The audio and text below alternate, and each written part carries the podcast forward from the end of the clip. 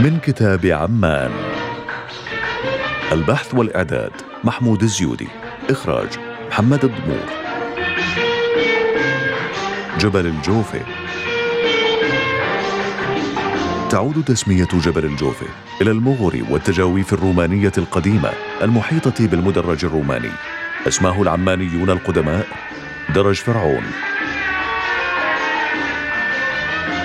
كانت كهوف المغور كثيرة في جبال عمان الغشيمة.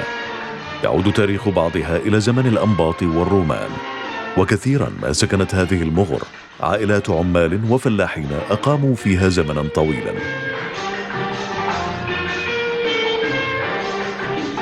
سميت المنطقة المحاذية للمدرج من الجهة الجنوبية درج الخلايلة وتعود التسمية إلى سكن بعض العائلات من مدينة الخليل فيه. معروف جدا أن الجماعات الوافدة للمدن كانت تسكن قريبا من بعضها كما هو الحال في حي الطفايلة الذي سكنه أبناء الطفيلة الوافدون إلى عمان للعمل والوظيفة.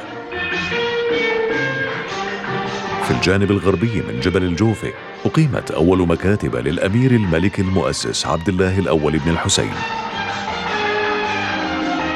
في طريقه إلى مكاتب الديوان الأميري اعتاد الأمير على زيارة المدرسة العسبلية التي تقع مكان الساحة الهاشمية. يتفقد طلابها الساعة السابعة والنصف صباحا وتقيم المدرسة طابورها الصباحي بتحية الأمير. حينما اكتمل بناء قصر رغدان انتقل الديوان الأميري إلى المبنى الجديد. اتخذ الأمير نايف بن عبد الله من المبنى القديم مسكنا له وقد اعتاد العمانيون على تسميته. بيت الأمير نايف.